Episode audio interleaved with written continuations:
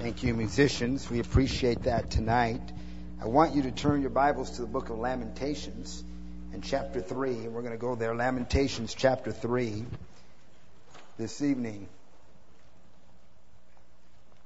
And verse 21. Lamentations chapter 3, verse 21. And I want to uh, examine the Word of God with you for a few minutes tonight. And uh, somebody sent me this uh, little story. And the story goes that a senator of the United States died. Now, this is just a story, so don't run up and question the theology. But the story goes that he dies and he goes to the pearly gates and there to meet with St. Peter. And he's excited, he's ready to go to heaven, you know, and then Peter stops him and says, Well, wait a minute. It's not really like that you have to make a choice between heaven and hell. And the senator says, well, I choose heaven. He goes, well, before you make your choice, you get to go and visit each place for one hour. And then after you visit one, each place, then you get to make your decision. And so the senator, well, that's silly. You know, I, I know what I'm going to decide. And so, well, this is the rules. They take him to an elevator, said, we're going to take you to hell first. He goes to this elevator, he takes the elevator down, uh, and uh, the door opens and he's going to see hell, and when he sees hell, rather than what he thought hell was going to be, it's this nice green rolling hills, cool breeze. Off to the side is a is a very nice uh, little porch area, and uh, and there are people there. And he walks over, and there are all these politicians that he knew in Washington D.C. They're having a cookout. Soft music is playing, barbecue and uh, great food. Uh, there's wine, you know, he's sipping wine, he's eating good food, they're having great conversation, everybody's laughing, everybody's just, just, just, this is just a great Washington party. Before he knows it, an hour has gone up and the angels come and say, look, your time is up. He says, look, I have to be leaving. He's hugging everybody goodbye, and they're all saying, we're going to miss you, man. Come back. Uh, and, uh, and, and, and so, you know, he walks to the elevator. He just, just a pleasant time. Uh, takes the elevator, uh, and they take him up to heaven. They open heaven up and there's heaven, you know, and there are clouds and people in harps and, uh, you know, it's a nice place. It's a peaceful place, kind of the way he thought heaven would be, you know. But he can't get away from that much fun he had down in hell, you know. His hour's up in heaven. Goes back to Peter. Peter says, well, you know, you got to see both sides. What do you choose? The senator thinks and says, you know, I can't believe I'm saying this, but man, I really, I really enjoyed hell. And I think I'd rather go to hell. Peter, okay, you know, so they take him to the elevator. He goes down, the doors open, and there's a lake of fire. Souls are crying and moaning in agony. It is, uh, it is the hell that he had thought hell was to be. Uh, it's horrible. Before long, Satan reaches in and grabs him uh, and begins to drag him away. And he's like, it's no fair. It's no fair. He says, I don't understand. Last time I was here, uh, my friends, it was a party. It was great. And Satan says, oh, that was before the election.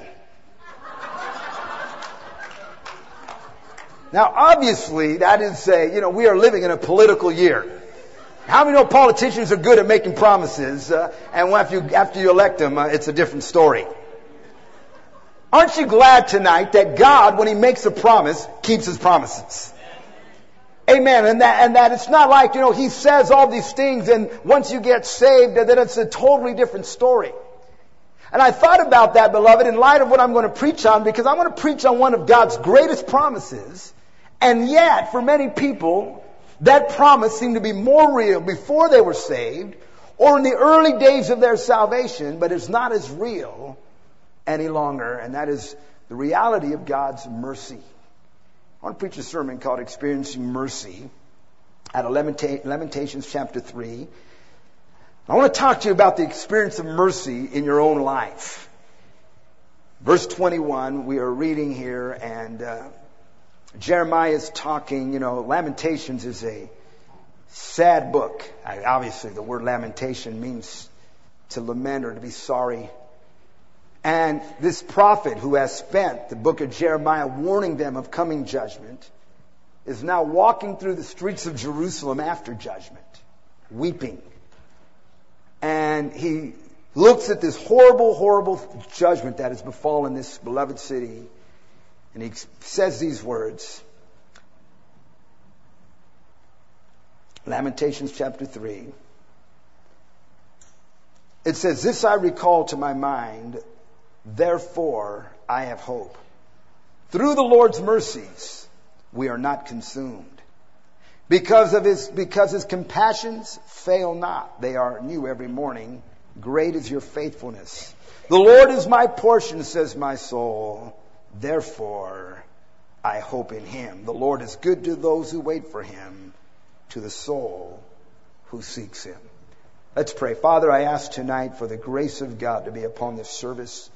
I ask this evening that we would have a revelation, O God, in our own lives of your great mercy that you have towards us. In Jesus' name, amen. I want you to consider, first of all, tonight, mercy extended. And the starting point this evening. Because uh, if you're going to understand mercy, you must begin by appreciating the condition of mankind. There is a wrong view tonight that many people have about the gospel of Jesus Christ. In this wrong view, they believe that humanity is peaceful, loving, kind, and content. And along came these hellfire and brimstone preachers uh, bringing condemnation and misery to innocent people. You would get the idea from some that, you know, here we are, we're just having a party, we're just at the Riverwalk, man, we're just, you know, and everything was fine until you guys showed up and that everything was great. We were we were doing good, um, but uh, these people have come and they're preaching uh, and they're trying to make us feel bad about our sin. They're condemning us. They're trying to make us, uh, you know, feel uncomfortable. Um, and and to listen to them, they think that preachers this evening are a bunch of uptight, frustrated hypocrites uh, who are wanting to foist upon others their own religious paranoia. And that is, uh, you know, that is what we, you know, if you, why don't you just leave us alone? Uh, and, and they have it exactly backwards. In their mind, uh, we are free from guilt and shame and condemnation until someone begins to crack open the Bible. Uh, but the Bible says the opposite. The reality, beloved, is whether you believe there's a God or not, it doesn't matter what religion you are tonight. It doesn't matter this evening whether you're young or old, whether you're a drug addict or a goody two shoes. Uh, man is in a state of condemnation. That mankind is lost. Uh, ever since Adam and Eve uh, sinned in the garden, man has been in the state of condemnation. Man is lost, is away from God, whether you feel it or not, whether you are conscious of it or not, uh, means absolutely nothing. Uh, and the gospel preacher is not there to condemn you, he's there to help you from being condemned. That this is how the Bible sees things uh, this evening, uh, that man is sinful, lost, and bound, and the gospel is one of love, hope, uh, and mercy. The starting point is that man has sin. That is the biblical premise. Uh, that there's nobody that is perfect. Uh, that every one of us is under the penalty of sin. Uh, every one of us tonight has been condemned to a devil's hell. Uh, that is your uh, experience. That is my experience. Now they tell us uh, that when a person uh, uh, is uh, found guilty of a capital crime and sentenced to death row, uh, that when they arrive at the gates of death row uh, and begin to walk into the gates, that they have a custom, and that custom is that somebody shouts, "Dead man walking." And what they're saying is that even though this man is alive, living and breathing, the state says that he's dead that he has already been condemned, that it may be a matter of time before the final uh, act of punishment is meted out before there's that lethal injection.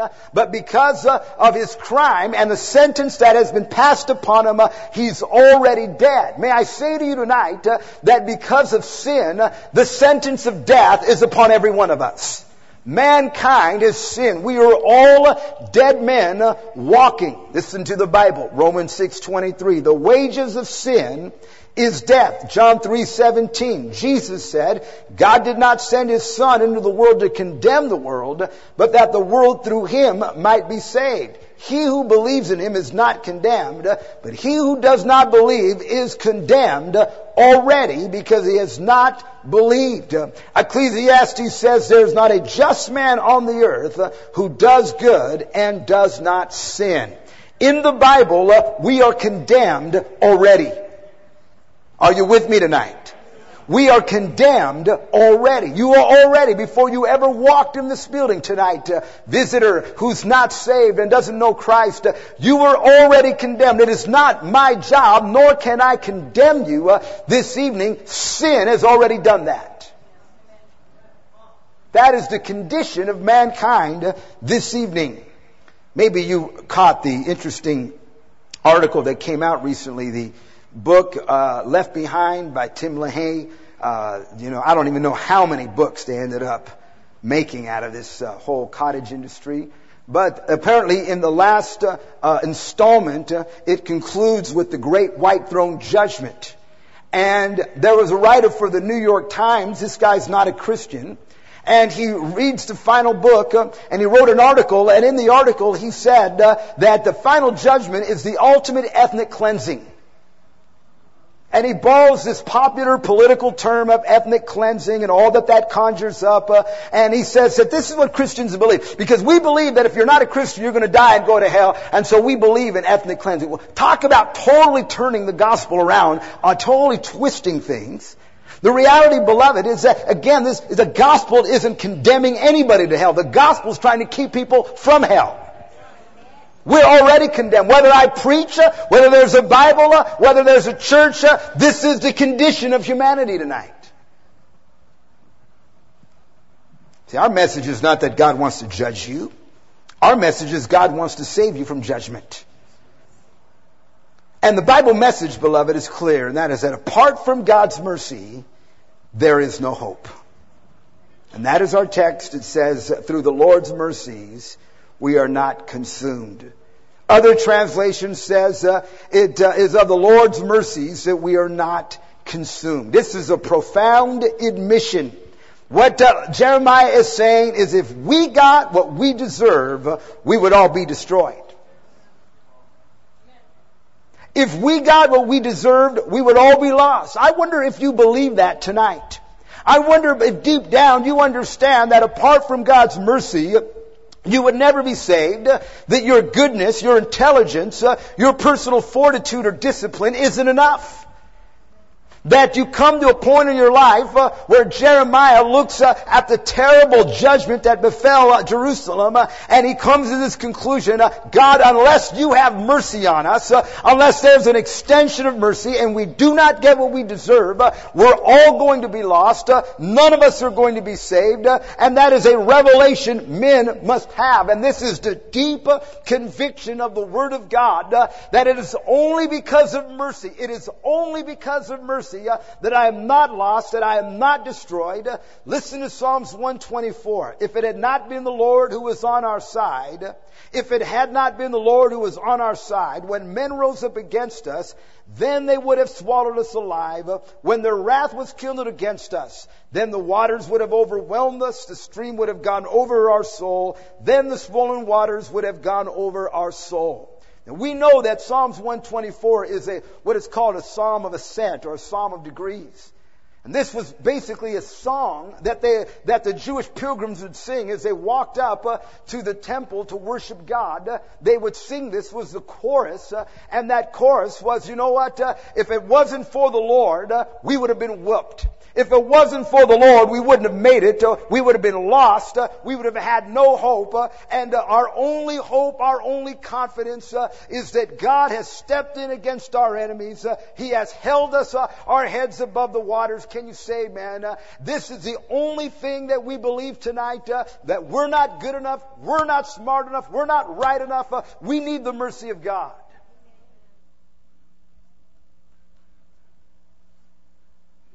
Is this your conviction tonight? Do you believe, you know what, if it had not been the Lord, then my family would have fallen apart. It had not been the Lord, my finances would be destroyed. If it had not been the Lord, my mind would have crumbled. If it had not been the Lord, my body would be destroyed. The Bible says that He is the great initiator tonight. John says we love Him because He first loved us. I didn't find God, He found me. Jesus Christ came to seek and save uh, the lost. Uh, I didn't one day wake up and decide to figure out who he was, but in his love and in his mercy, uh, he began to find a very confused and lost 16 year old young man and deal with me. Uh, amen. He initiated that relationship tonight. It was solely of his mercy. I didn't figure this out. I could have never arrived here on my own. Noah, beloved, God speaks to Noah and begins to deal with him about the building of an ark. Now, I was talking to my father this weekend. I stayed at my parents' house and spent a little time with my dad every morning having coffee and was, was you know, dealing with him. And I was telling him about our recent uh, video series on, uh, on science and creation. And we were talking about the flood. And I was giving him some facts. My dad's a very educated man, you know, and I'm giving him some facts about Noah's Ark. Uh, and he says, son, he would have needed supernatural help. I said, yes, amen. You got, there you go. Yeah, you figured it out right there. How many know, beloved, it was supernatural?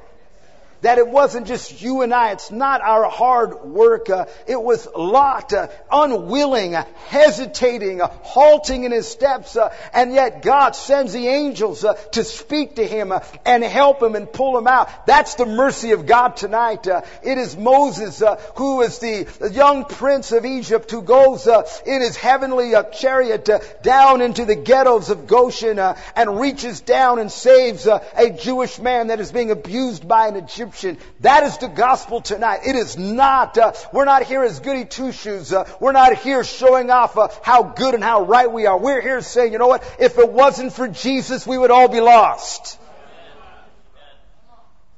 That is our only hope. That is the only thing that we have going for us tonight. Psalms 40 verse 2, He brought me up out of a horrible pit, out of a miry clay, and set my foot upon the rock. I don't know about you tonight, but I think that's a pretty accurate description of my life before I was saved. He brought me up out of a horrible pit and miry clay. I don't get these people that say, well, you know, I really, I was, you know, I almost made it. I, I was almost going to be, you know, a lead guitar player for ZZ Top or something. You know, I was like, listen, man. When Jesus found us, we were in a horrible pit. We didn't climb out of that pit. We didn't use transcendental meditation to imagine ourselves out of that pit. Uh, amen. Uh, all we did is reach out and Jesus pulled us out. And without Him, we were lost. I want you to consider, secondly, beloved, not only mercy extended, but mercy experienced. When mercy is missing. See, I know that you're going to say amen to what I'm preaching this evening. We love that. We know that is true. And yet I find that many Christians can quote scriptures on mercy. They can speak about mercy to the sinner. They can sit down with somebody that is unsaved and they can explain very clearly, uh, you know what, uh, you don't earn your way to heaven. Jesus loves you. He will forgive you in a moment. Uh, and yet that same Christian in their own life has lost a sense uh, of God's mercy. They can tell somebody who has made a horrible mess of their life. You know what? You just need to give this to Jesus. He loves you. He may hate your sin, but He loves the sinner. Man, He will forgive you. He will sort this thing out. Uh, the moment you pray, uh, He takes your sin. He removed it as far as the east is from the west. He casts it into the sea of forgetfulness. Uh, it will never be remembered anymore. We say all that, and yet, to many Christians, beloved, that is not their experience when they sin, when they fall, rather than, uh, than entering into that and laying hold of that in their own lives, it's a totally different story. Now, there are a number of reasons why this is so. First of all, there's Satan. The Bible calls him the accuser of the brethren. brethren. That there is a constant whine from hell about our imperfections that this evening every one of us has to overcome the wicked one, John says. Every one of us tonight has our own personal battle with Satan. And as one of the things, one of his master tools uh, is to is to heap on you condemnation and guilt uh, and uh, every imperfection, and every flaw in your life. Uh, the devil's there. How could you do that? Even the things you do right, you don't do them right enough. You read the Bible and you close the Bible and immediately, why didn't you, you could have read one more chapter. You pray and when you get up, uh, you're already done praying. What about this person? You walk down the street and somebody walks by. How come you didn't witness to them? Are you with me tonight, church? And so people, beloved, they can talk all about mercy, but yet uh, they live under a state of condemnation because Satan is constantly accusing them. And then, of course, there's another reason, and that is sin. The fact is tonight that you and I are not perfect. And we still wrestle with a sinful nature. And Christians, I know this is going to shock you tonight, have been known to sin. And because of that, beloved, uh, they Christians fall into sin, and when they fall into sin, uh, there's this, uh, that, you know, this guilt and this, you know, even though we can tell it to a sinner, uh, somehow in our minds it's not enough to go to an altar and just pray, you know. We got to fast and do this and do these outreaches and do this.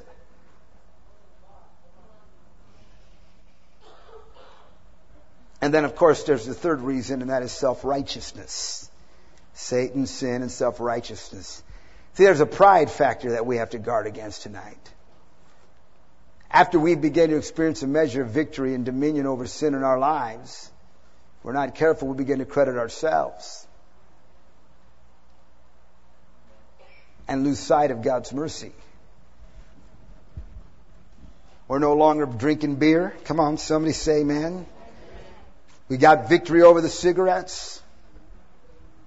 We're no longer doing drugs. Maybe we've judged uh, uh, evil relationships. Begin to just live for God. Uh, we have a, a, a, an oriented Christian life. You know, we build our life around the things of God. It governs all that we do, uh, and uh, and uh, and now we've got it. We're doing we're doing great. We're just moving along. We're powering on the things of God, and then and then somewhere along the line, sin steps in, and there's a, there's almost a pride factor. How can I do that? What's the matter with me? I expect more from myself. The new convert goes, I blew it again. Goes down to the altar. God forgive me. All right. But the older Christians, I don't know what's the matter with me, man. I'm messed up, and I don't know. I let everybody, you know, and uh, I'm going to just start missing church. I'm going to just pout for a little while, stay out. I'm not going to lift my hands and worship anymore because of our pride and our self right rather than rather than enter in and lay hold of that something uh, uh, of our own pride obscures the mercy of God. And so tonight the question before us is how can we experience God's mercy for ourselves? Did God help us to not let this just become a doctrine now we do experience mercy. Have anybody here ever been let off the hook? So what are you talking about? What I'm talking about is when you go pay a bill and you're there waiting to pay the bill and they pull it up and they say, excuse me, Mr. Rubi, but according to our records, the bill has already been paid. You don't owe us anything. You ever had that happen to you? You're let off. The, how many of you go, no, there must be some mistake right now. I want you to call the manager. Uh, I'm tired of this. Uh, I know I owe this money. How many know you don't do that? What you say is, you know, are you sure? All right, all right, and then you take off running down the block. You were let off the hook. You don't know what I'm talking about. How about this one? Anybody ever been pulled over? Amen. Jerry, you cover your eyes right now, you know. You get pulled over by a police officer and you're guilty.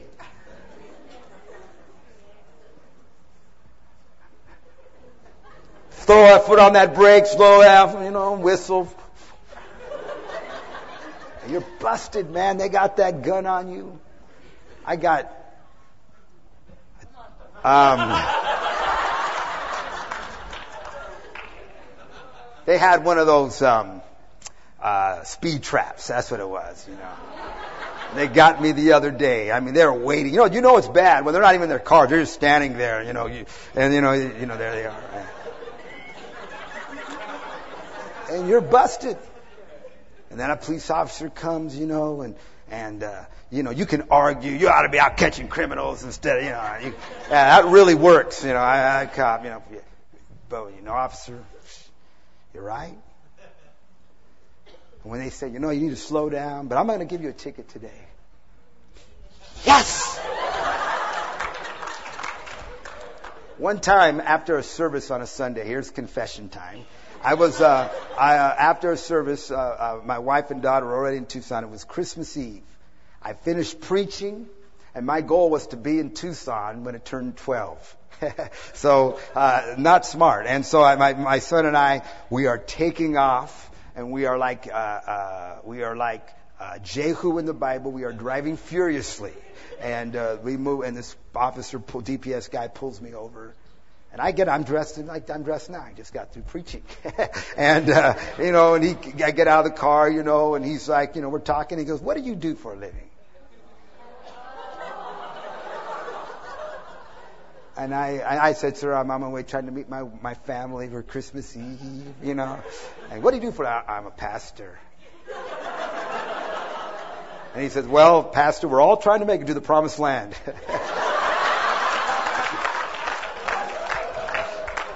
I'm Christmas, I'm not going to give you a ticket. It says like, glory to God. You know what that is? That is experiencing mercy. Husbands, have you ever said the wrong thing to your wife?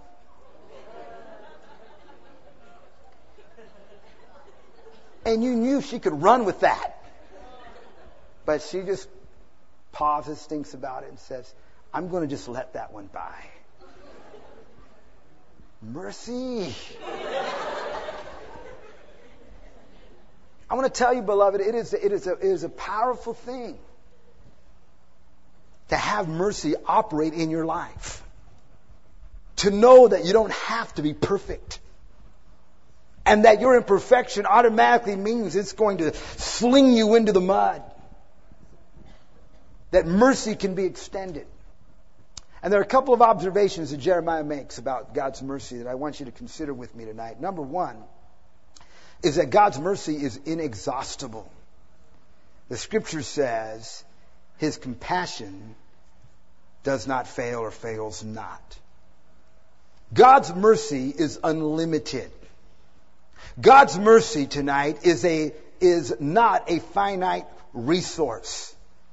It is not if God has a limited supply of mercy for you. And, uh, you know, you're kind of getting to the bottom of the barrel. And oh yeah, these new cars, they're all excited because, I mean, they've got this full reservoir. But I've been saved a long time, so mine's down to about here right now. Aren't you glad that His compassion does not fail tonight? It is not like, uh, you know, we, we get this in this mindset sometimes uh, uh, that we begin to see God as kind of being exhausted uh, and tired uh, and limited. Uh, and so here we are, we have sinned. We've done something wrong and we've come to Him and, and, and, and we're there and God says, what? Again? Alright, alright, but I'm going to tell you right now, one more time. Do you hear me? One more time and you're dead. Oh, you'd be surprised how many people think like that. That God there is there and He's just exhausted and tired of us.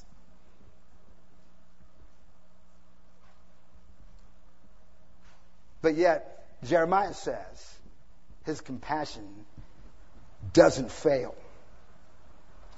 that God's mercy is inexhaustible tonight.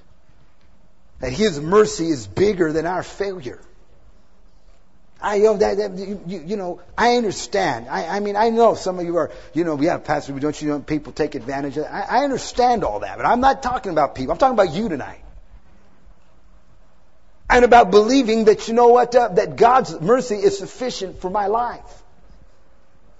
He's sufficient for my weakness and my problem. It's not as if, uh, you know, God has grown, grown weary of me and tired of me.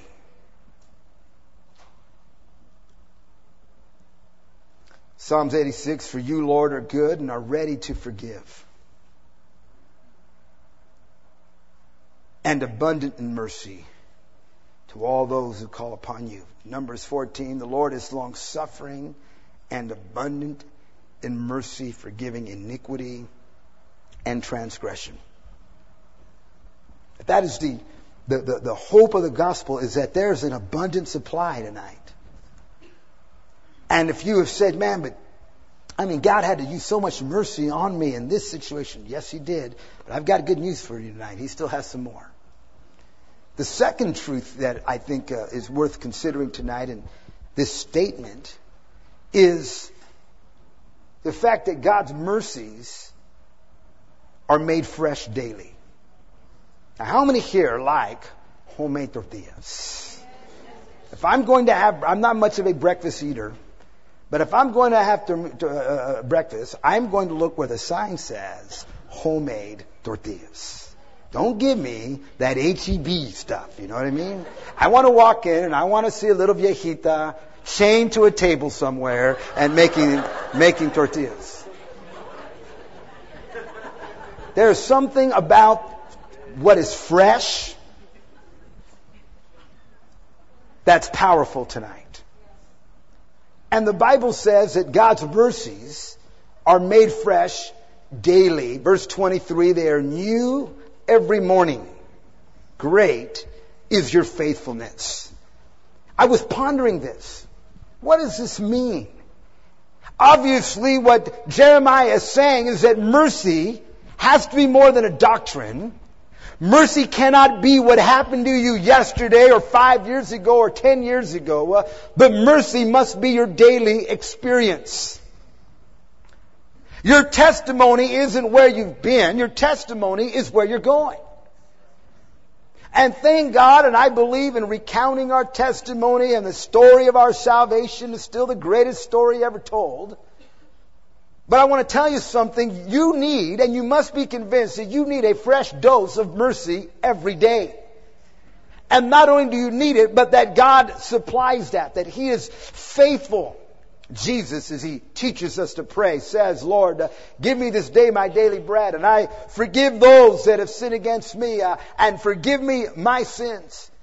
That, beloved, the daily bread isn't just simply a prayer for provision. It's not just a prayer to, I'm going to have food on my table today, uh, but the part of that daily bread, that daily provision is God, uh, give me the ability today to forgive other people, to extend mercy, and to receive mercy.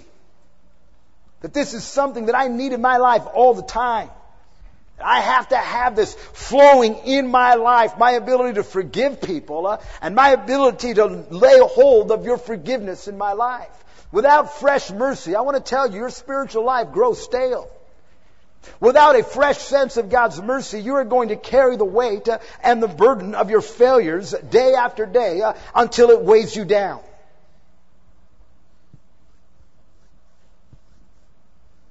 You can have powerful, uh, powerful experiences in Christ, be totally liberated.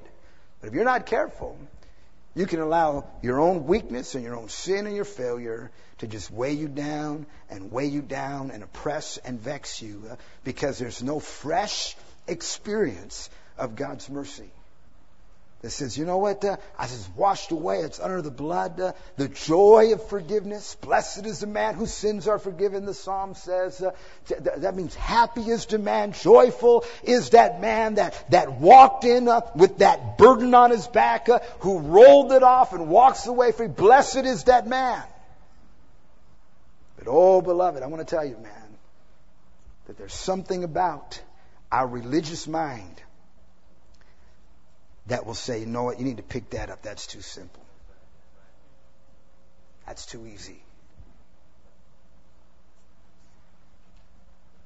But you need a fresh touch of God's mercy. And the Bible says every morning God knows us. And so every morning He's getting them ready. He says, you know, I, I can touch you today. I can set you free today. I can meet you at the point of your failure and your weakness today. You don't have to go through the day vexed, tormented, and condemned, allowing the devil just to use you as a punching bag. You don't have to do that. My mercies are there.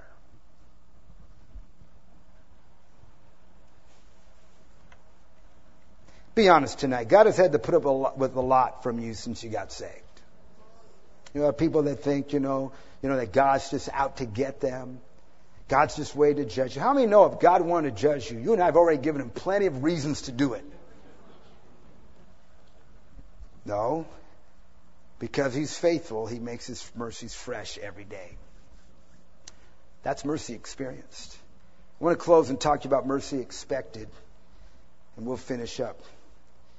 You know, to understand mercy is to bring hope. There is a direct link between our hope and the understanding of God's mercy. I want you to think about this for a minute.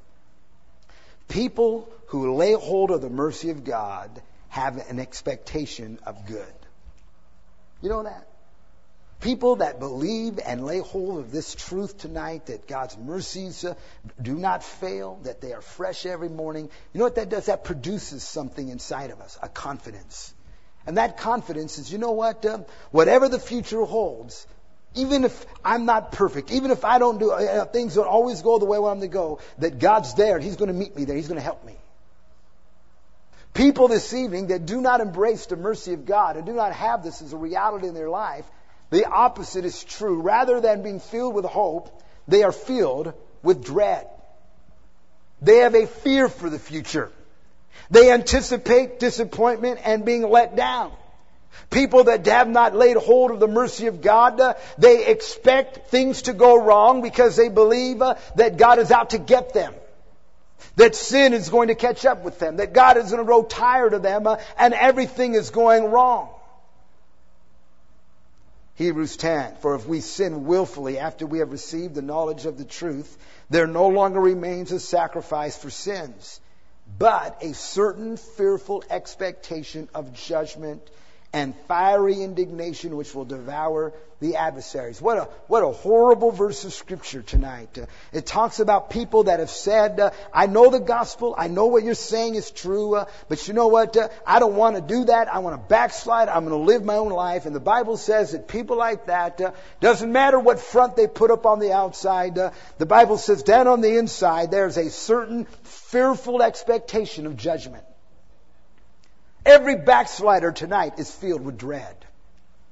Every backslider tonight uh, can be in the saloon or the club, uh, and I want to tell you, you scratch the surface, and underneath you're going to find uh, someone that is frightened and fearful. I know a woman today that is saved and serving God. Uh, her sisters all got saved when she was young. She had been in and out of church. Uh, and uh, I remember uh, when she got saved, her husband telling me that one night in the middle of the night, she's, they're not Christian. They're not saved. In the middle of the night, she, there was a noise outside. She woke up. Uh, the rapture, Jesus is coming. She grabs her sinner husband. Pray with me. I need it. She's crying. Because that's the reality tonight. Without a, a knowledge of God's mercy in your life, there's this anticipation of judgment. It's going to catch up with you. You're finally going to be found out.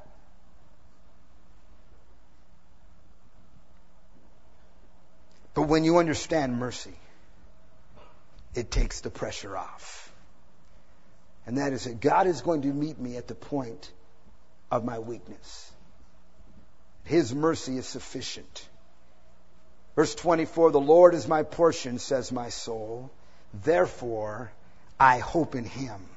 The Lord is good to those who wait for him, to the soul that seeks him. There's a confidence in God's mercy. Think about it. Here's Jeremiah, man. He's, he's looking at a ruined city. I mean, I mean, this is not a sermon that looks over sin or treats sin lightly. Jerusalem is devastated because of their sin, their idolatry, their rebellion. But in the middle of that, he says, you know what? Uh, in the middle of this devastation, there I have a hope in God because I understand His mercy. God is my portion. And you know what? I may look all around and see the horrible consequence of sin. But I know that if I lay hold of the living God, and all of my failure and all of my weakness, God will meet me and He'll help me, and I'm full of hope. I've got a future.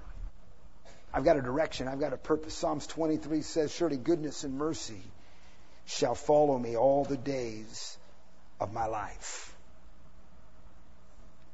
You don't have to tonight say, well, all of God's mercy was extended in the early days of my Christian life. You might be here this evening, you're a Christian, you love God, you know the Bible, and yet there's this dread, this anticipation that somehow it's all going to fall apart. I've got good news for you tonight that the mercy of God is here to meet with you. The Old Testament, I close right here, there was the Ark of the Covenant. The Bible says that in the Ark of the Covenant there were a number of things, but primarily and most widely known was the Commandments that God had written by his finger and given to Moses, and Moses in anger had broken. The Bible says they were placed inside of that ark. They were the testimony of the righteous standard and a testimony of man's inability to meet that righteous standard. The Bible says that above it was a was uh, in, uh, on top of that box was a golden a piece of gold, uh, and that place was called the mercy seat. That yes, there's a righteous standard, a holy God and sinful man, broken commandments. But above it, beloved, on top of it, is a mercy seat. And that mercy seat tonight is where Jesus Christ says, you know what, you can come with all the broken commandments, all the sin, all the violation that you've done, and trumping, trumping that is what Jesus Christ did for us on the cross 2,000 years ago. And you can find mercy. It's not, are you good enough? Are you smart enough? Are you disciplined enough? I can help you right now. You will fall short on every count. But the blood of Jesus Christ tonight is God reaching down, initiating, and saying, you know what? I'll meet you at the point where you say, God, I cannot do it on my own. And His mercy reaches out to you. You know what that does? That gives us hope tonight. I want you to bow your heads right now. No one moving around just for a minute. I felt very inspired to preach on the mercy of God this evening and just try to stir your faith tonight that God can meet you in this place and help you. The blood of Jesus is available. If we accept the premise of the Bible, we are all sinners tonight. There's nobody here that's perfect. And if we're going to be saved, it's only going to be as an expression of God's mercy in our life. Jesus Christ invaded planet Earth, became a man, lived the only sinless life. Then he allowed sinful men to take him and hang him on a cross. And he died in our place. And the blood that he shed, the Bible says, has the power to forgive your sin, to cleanse you, to be an expression of God's mercy in your life. And I wonder if there are anybody here tonight on the sound of my voice who'd say, Pastor, I need God's mercy tonight. I'm not right with God. There's sin. There's a burden of guilt on my life. But I'm willing to admit that I'm a sinner. I'm willing to admit my failure, that I have fallen short. And if God could have mercy on me, I want Him to do that. That's the gospel story. I'm not here to condemn you. I'm not here to tell you you're going to hell. I'm here to tell you the good news is that Jesus made a way for people just like you and I to be saved, to have our sins forgiven. It is of the Lord's mercies that we are not consumed. Do you realize that the very fact that you are in a church hearing the gospel, being offered an invitation, is an expression of God's mercy? He loves you tonight, and He wants to save you. If you want prayer, you want to give your life to Christ, I want you to do something right now. I want you just to lift up your hand. By lifting your hand, you're saying, Pray for me, Pastor. I'm not right with God. Pray for me. God bless these hands. Are there any others? God bless these hands. I need Jesus tonight. Every one of you lifted your hand. God bless you. Are there any others? Hands have gone up. Are there any others? Pastor, I'm not right with God. Would you pray for me? I need forgiveness tonight. Would you pray for me? I want you that lifted your hand to lift your hand and look at me just for a minute. I want you to come right now. Ladies, would you come? Ma'am, would you come right now? Don't be embarrassed. Would you come? And as you come, we're going to have some sisters in the church that are going to meet you here at an altar, pray with you, lead you to Christ. These are coming tonight. All of these, I praise God. And ask you to come. We have these coming. All right. We've got a number of women that are going to help us tonight. Just going to minister to you. Praise God. I'm going to ask you to kneel right here at this altar. And These women are going to help you. Our heads are bowed, no one moving around. This is between them and God. These are coming. Are there any others? While our heads are bowed, there are others tonight. Say, Pastor, I need, I'm not right with God. But if God can have mercy on me, I want Him to do that. Lift up your hand. Maybe you're a backslider here tonight. You were saved at one time, you walked with God, but you're here and you're backslidden, and you know you're backslidden because that scripture in the book of Hebrews reached out and grabbed your heart. a certain fearful looking for of judgment. Because that's the reality for a backslider. There's an anticipation of dread. No matter what you're doing, you know that it's going to come to an end. And God, in His love, says, I'll meet you. And I can take the fear and the dread and I can replace it with hope. And I'll meet you. My mercy will meet you at the point of your failure. You're a backslider tonight. Lift up your hand. You know Pastor Rubi? I'm tired of running from God. Here's my hand. Amen. God bless you tonight. Who else? Amen. I want you to come, sis, right now. And just step out from where you are. Come down. Find a place to pray this evening. Praise the Lord. Amen. I want you to come. I want you to come. These are coming this evening. Hallelujah. There are others tonight God's dealing with. Would you respond? Pastor, that's me. The mercy of God is here this evening. God's dealing with you. While our heads are bowed, then, in a moment we're going to stand and we're going to sing. When we do, there are Christians here tonight that mercy had begun to be a doctrine to you. You believed with all your heart that God would extend mercy to a, a raving sinner, to a troubled young Christian. But yet in your own life, the fresh mercies of God have not been there. Began to all the things I mentioned, Satan, sin, self-righteousness, these things work in us and pretty soon mercy's obscured. I want to tell you that God's mercy for your life is inexhaustible and it is fresh and it can be real today. And I believe that God's speaking to some people tonight to say, you know, Lord, I need to have more than a doctrine here. I need you to help me. I need you to work in my life. Hallelujah. We're going to stand right now. I'm going to open these altars. I believe the Spirit of God is in this place to touch and to minister, to help His people. We're